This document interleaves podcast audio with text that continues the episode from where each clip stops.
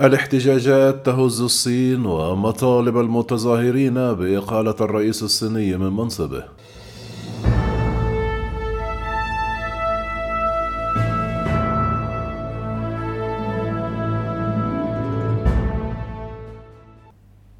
دعا محتجون غاضبون من الإجراءات الصارمة لمكافحة الفيروس الزعيم الصيني القوي إلى الاستقالة.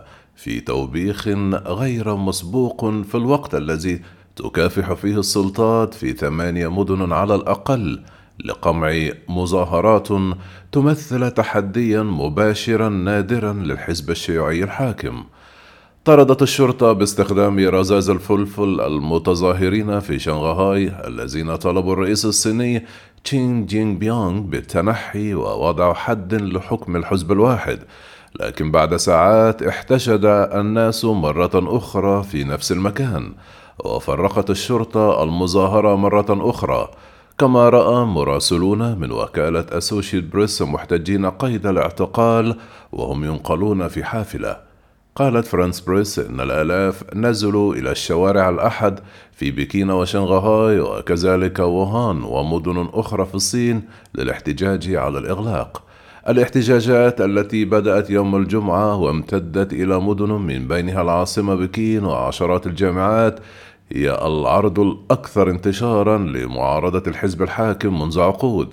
وفي مقطع فيديو للاحتجاجات في شنغهاي تحققت منه وكالة أسوشيت بريس بدأت الهدافات ضد الرئيس الصيني والحزب الشيوعي الصيني بصوت عال وواضح. تشي جين بيونغ تنحى عن المنصب. الحزب الشيوعي تنحى عن المنصب. بعد خمسة أيام فقط من انتخابه لولاية ثالثة تاريخية يواجه الرئيس الصيني فجأة تحديات لهيمنته على السلطة والتي قدمها بنجاح كبير للعالم في المؤتمر الوطني العشرون للحزب الشيوعي الصيني. تقول صحيفة الجاردن البريطانية أن المحتجين الذين خرجوا على ما يبدو من دون تنسيق مركزي إلى الشوارع في جميع أنحاء الصين وإلى وسائل التواصل الاجتماعي ودعوة البعض صراحة الرئيس الصيني والحزب الشيوعي إلى التنحي. يشكل صدمة زلزالية في بكين التي حافظت على مسار محافظ سياسي يحاول دائما تجنب النقد العلني. مساء يوم الأحد اصطدم شرطيون كانوا يحاولون إبعاد الناس من موقع تظاهرة سابقة بمجموعات من المحتجين في وسط شنغهاي المدينة التي فرض على سكانها البالغ عددهم 25 مليون نسمة في مطلع السنة إغلاقا مرهقا على مدى شهرين كما أفاد مراسل وكالة فرانس بريس. تجمع حشد في شارع والميتشي في وقت سابق خلال النهار. كما أظهر شريط فيديو تم تداوله بشكل واسع على شبكات الإنترنت متظاهرين في مكان حددت وكالة فرانس بريس موقعه الجغرافي في شارع ولوميتشي في وسط شنغهاي وهم يرددون هتافات شي جين بينغ استقيل في تعبير نادر عن عداء للرئيس والنظام في العاصمة الاقتصادية للبلاد. كما تظاهر مئات الأشخاص بعد ظهر الأحد في وسط شنغهاي صامتين وهم يحملون أوراق بيضاء في خطوة أصبحت رمزا للاحتجاج على الرقابة في الصين وردود بيضاء عند عدد من مفارق الطرق قبل أن تصل الشرطة وتقوم بتفريقهم بحسب شاهد طلب عدم الكشف عن هويته.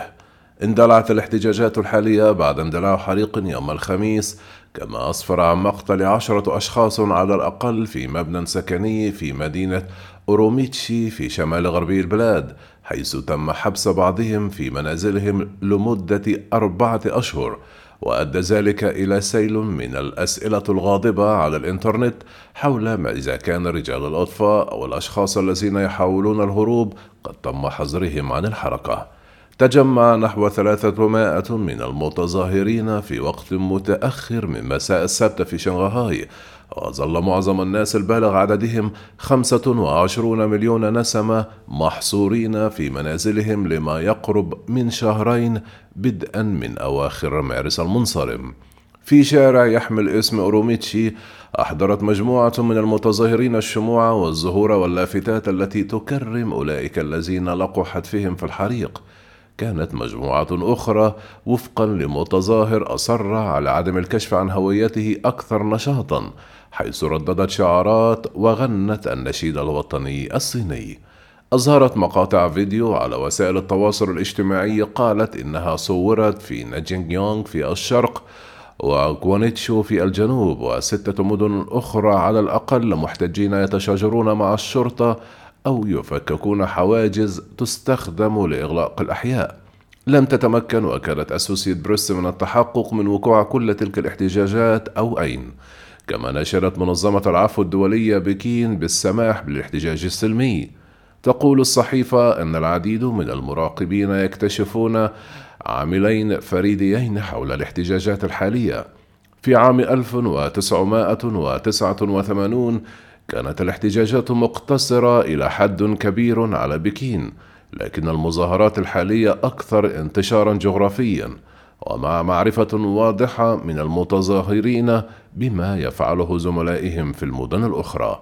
ثانيا هناك شعور بأن السبب بالتظاهرات هو سياسة بشأن صفر كوفيد ولكن أيضا تطرح أسئلة أوسع نطاقا حول كيفية عمل الدولة الصينية.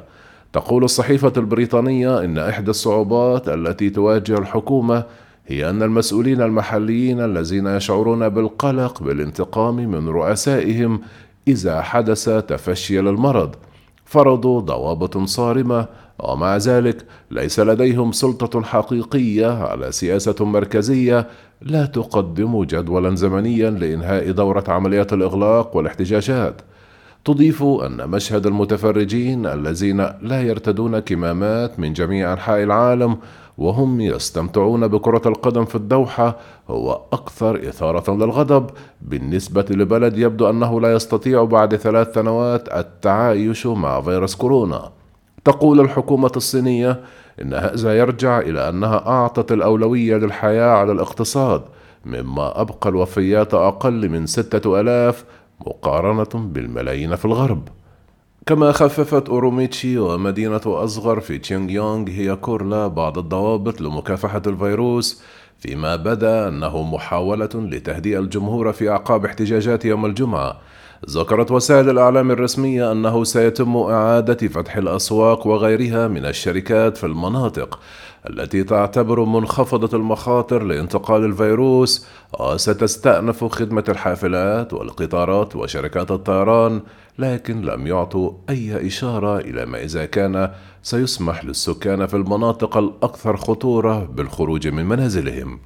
استجابة لنفاذ صبر الجمهور نشرت لجنة الصحة الوطنية في الحادي عشر من أكتوبر المنصرم خطة من عشرون نقطة لتحسين بعض ضوابط الفيروس مثل تقليل فترات الحجر الصحي وتخفيف القيود المفروضة على المخالطين المقربين للحالات المؤكدة مما أثار آمال الشعب الصيني العادي في أن الحياة ودخلهم اليومي سيعودان أقرب إلى طبيعتهما.